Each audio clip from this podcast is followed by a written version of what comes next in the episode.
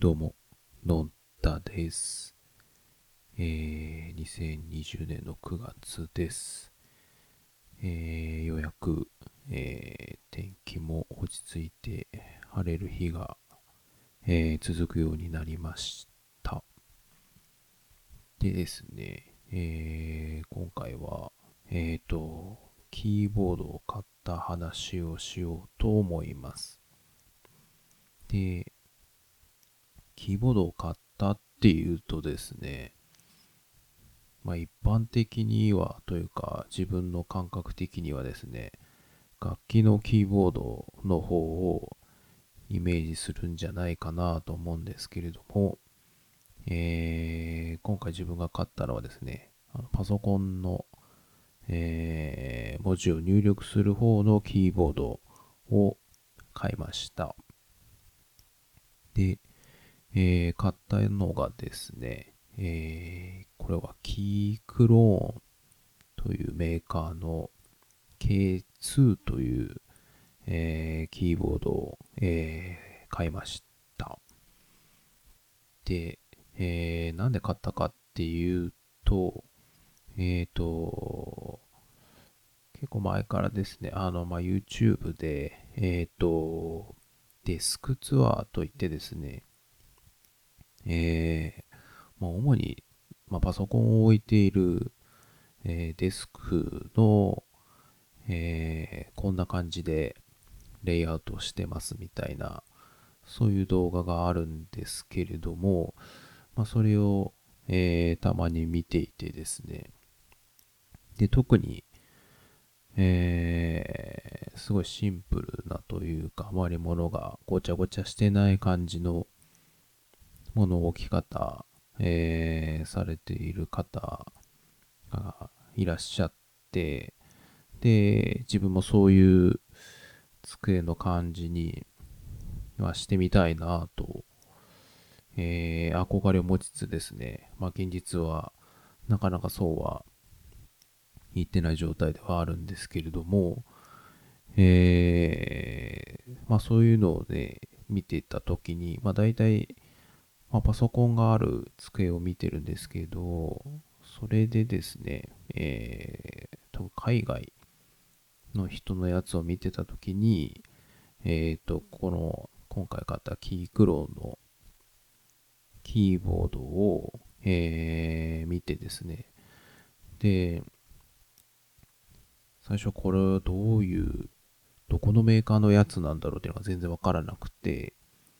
えっ、と、まあ、ググったりしたのか、概要欄かなんかで、これですよって書いてあるのからを辿ってですね、えっ、と、行き着いたのがこのキーボードになります。で、まあ、本当デザインがすごい、えーシンプルで、えーかっこいいなーっていうのが、えーすごい第一印象だったんですけど、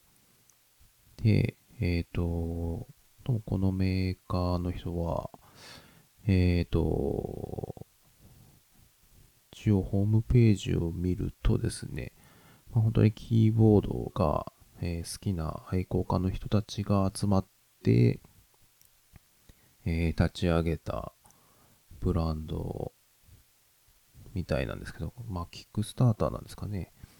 うん、っていうブランドを立ち上げて、えーやられている、えーみたいです。で、えっ、と、で、これちょっと、えー買い方をいろいろ調べたんですけど、ちょっと自分はよくわからなくて、えっ、と、この海外のホームページで、オンラインで、えー買ってみました。で、まあ、通常であれば、あの、ま例えば Amazon とか、えーなんか国内の、まあ、家電量販店とか、このものを扱っている日本のお店から買うのがまあ普通なんですが、ちょっと日本から買うやり方がわからずですね。で、このホームページ、海外なんですが、えー、そっからですね、直接オーダーして、えー、初めて海外から仕入れた、えー、ものになりますね。はい。でですね、えー、まあそれが、えー、オーダーかけて1週間くらいで、えー、届きまして、えー、今使っててですね、え、非常にいい感じでして、で、まあその打った感じとかも良くて、もちろんデザインも良くて、で、今特にあの、ゲーミング PC っていう、あの、ゲームとかをできるパソコンが流行ってると思うんですが、えー、まあ、そういうのに、えー、まあ、ゲーミング PC に付属というか、えー、してるキーボードは、あの、まあ、キーボードが今 LED で結構光る、え、タイプのものがですね、結構流行っていて、で、今回買ったこのキークロンのやつも、ちょっとそのギミックがついているものを、えー、買ってみました。なのでですね、非常に、まあ本当見た目的にも使い勝手的にも非常に、えー、いい感じで使っております。で、えっ、ー、と、そもそもですね、なんでこのキーボードを、えー、買うのかというところでですね、まあ普通に多分パソコンを使ってる人とかは、まあキーボードを単独で買うって、えー、ことはあまりないんじゃないかなと、えー、個人的な感覚ですけど、あるんですが、でも自分もそう思っていて、キーボードを本当に買うっていうことをしたことがなかったんですよね。なんですけど、えー、っと、最近、えー、っと、1年、2年ぐらい前にですね、えー、っと、まあ、仕事の、えー、職場で使う、今、ノートパソコンを使ってるんですが、えっ、と、まあ、職場でキーボードを変えるタイミングがあって、まあ、そこで、えー、まあ、そこ、俺なりのお値段がする、えー、キーボードを初めて買って使ってみて、あやはり、えー、ものが良くて、で、まあ、プライベートでも買ってみたいなというところで、えー、いろいろ探していました。で、特にプライベートではですね、えー、Mac を使ってるんで、まあ、Mac に合う、えー、キーボードがないかなというのを、まあ、ちょこちょこ探してはいたんですけど、まあ、それで、えー、ようやくいい感じのものに出会えたっていうのが今回買ったキーボードになります。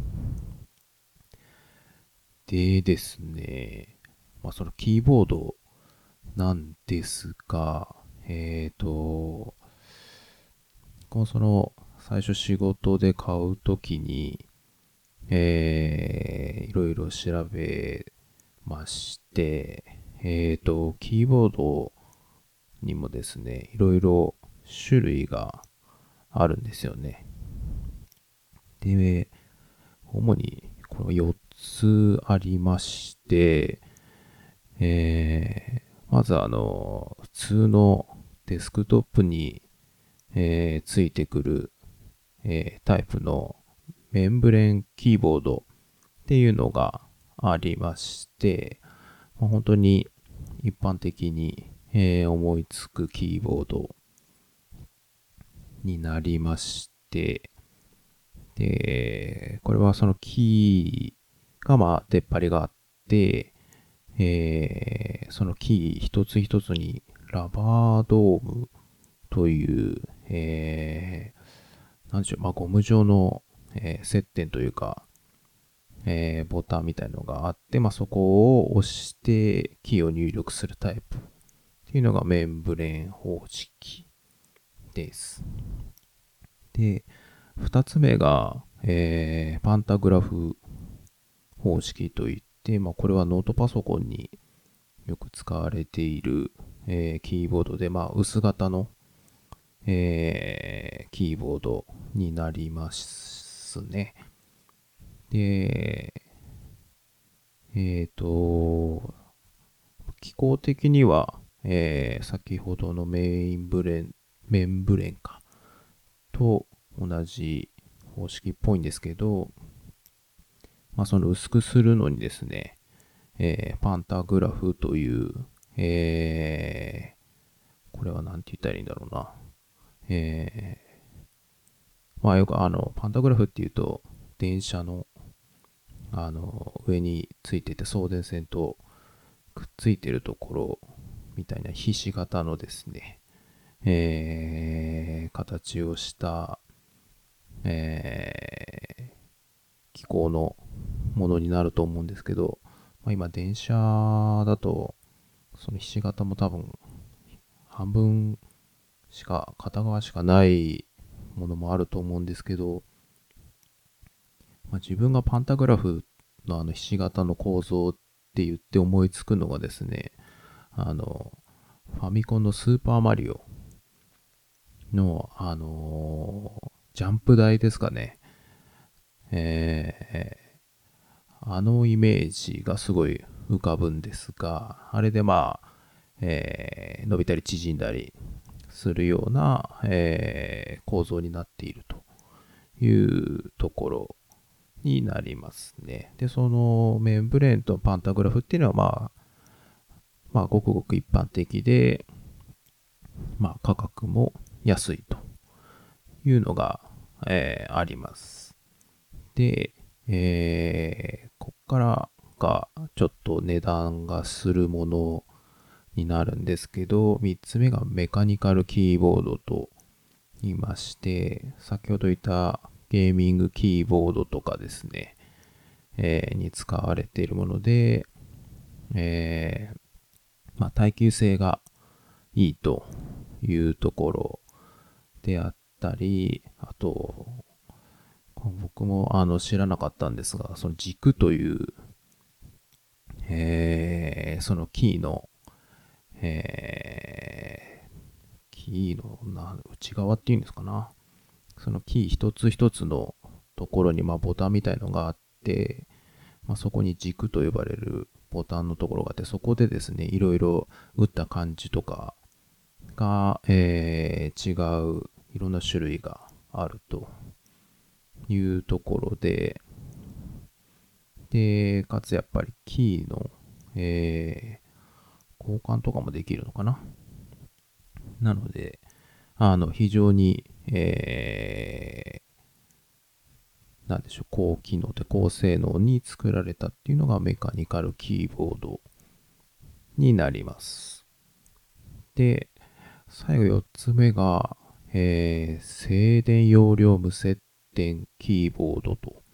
いうのが今あるみたいで、これが、えっ、ー、と、そのキーを押したときに、まあ、電気的な変化でその入力ができるっていうものらしいです。これ僕もあまり知らなかったんですが。なので、えっ、ー、と、その先ほどの3つは物理的にですね、えー、な接点があるんで、えー、ある程度の、えー、押し込みをしないと打てないんですけど、この静電容量無接点方式っていうのは、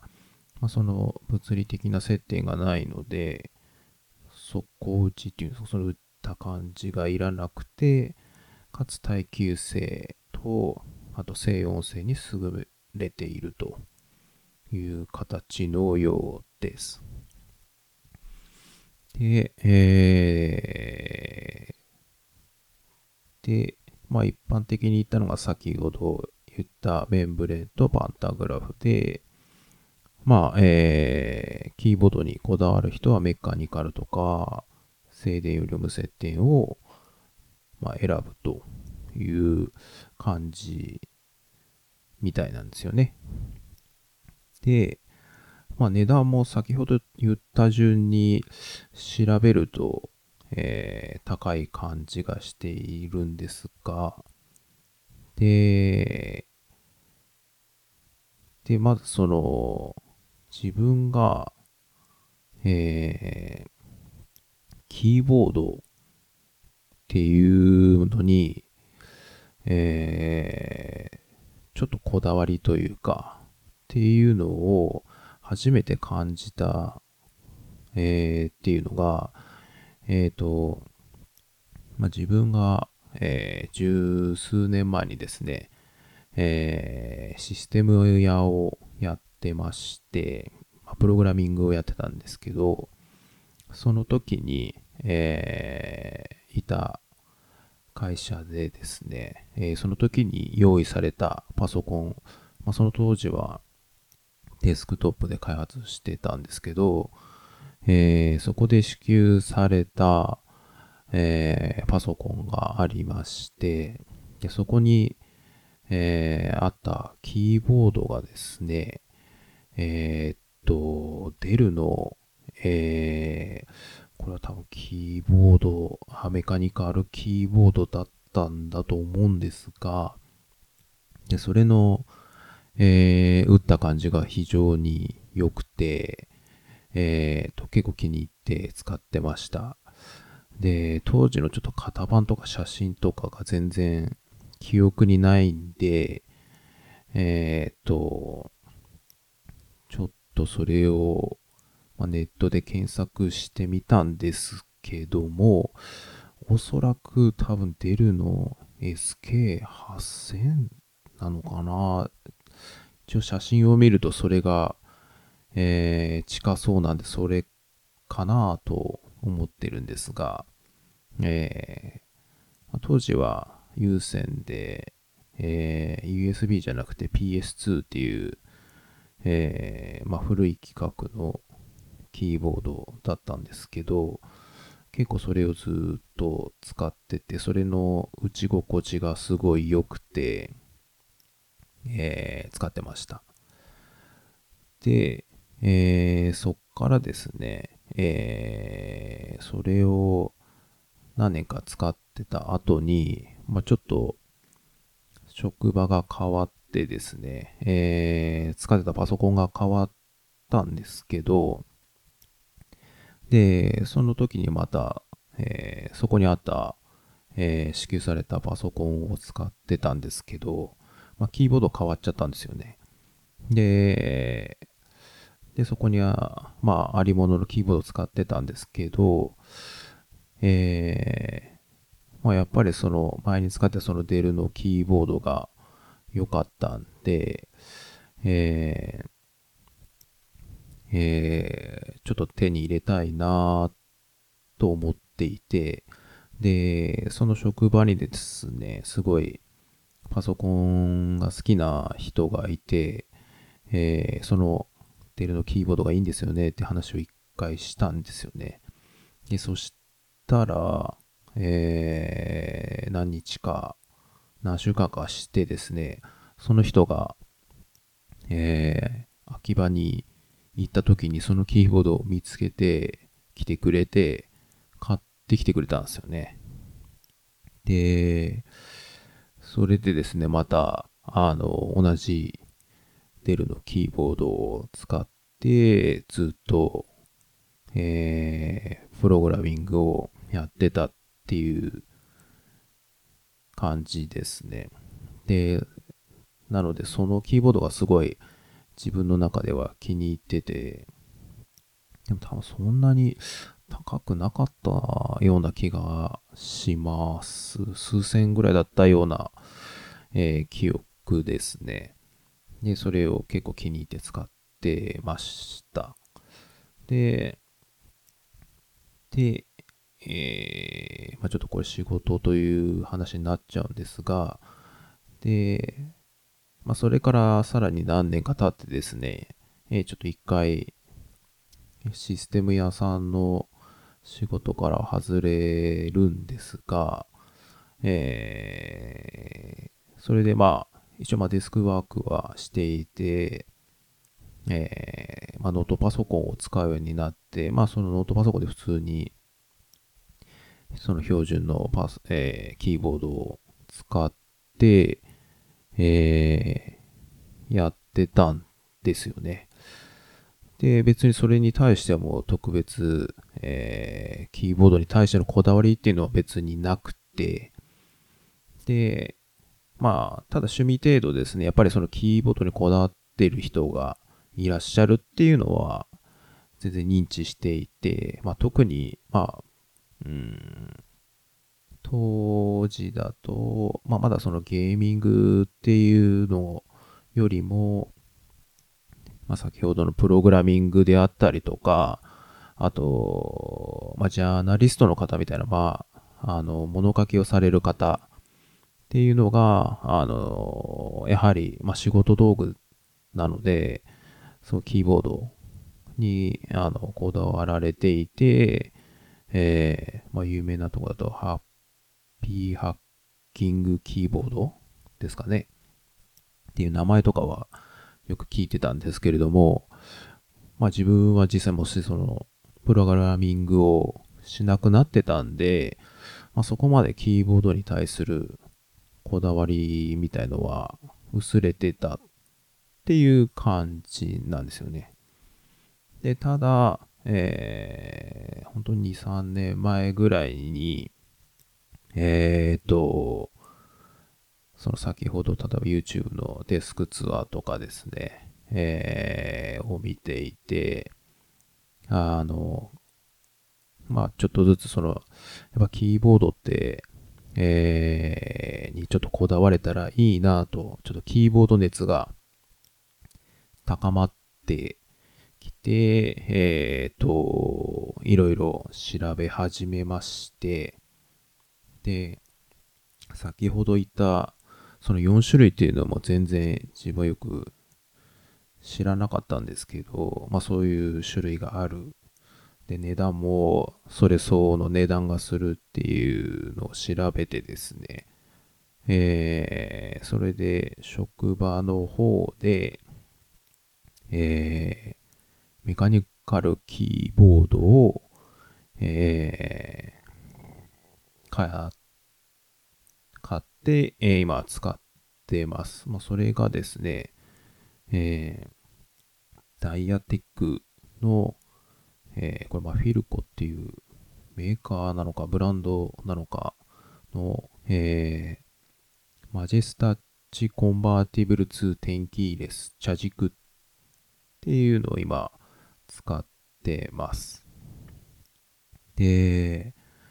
まあ、本格的にキーボードを買ったのこれが初めてだったんで、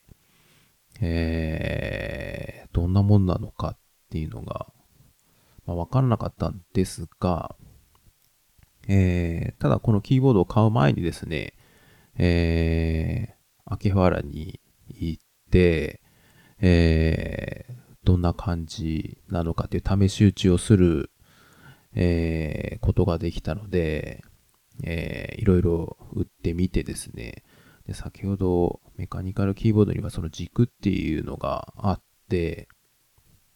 いやそれによってその打った感じとか、えーえー、静音性とかが違うみたいなんですが、その辺もちょっと打ち比べてみて、えー、それで、えー、まあ値段とその自分の打った感じの好みっていうので選んだのがこのマジェスタッチになったっていう感じですね。で、やっぱり自分が好きなのはですね、やっぱあの、えー、まあカチャカチャなる感じっていうんですかね。えー、まあよくあの映画とかドラマとかでパソコンに詳しい人、よくハッカーみたいなのがですね、えー、カチャカチャカチャカチャっと、えー、キーボードを打つシーンがあると思うんですが、まあ、ああいう感じですよね。で、まあ、やっぱりその、打った時の、えー、その指に、なんでしょう、物理的に返ってくるフィードバックの感じと、やっぱ打った音、耳で感じる、えー、フィードバックの感じが、えー、やはり、あの、静かなやつもあるんですけれども、個人的にはそう、やっぱ音がした方が、すごい、えー、気持ちよさがあったので、えー、この、えー、ジャジ君のやつを選んだっていう感じでですね。はい。で、非常に打った感じとかは、個人的にはすごい、えー、満足してます。ただやっぱうるさいんで、うん、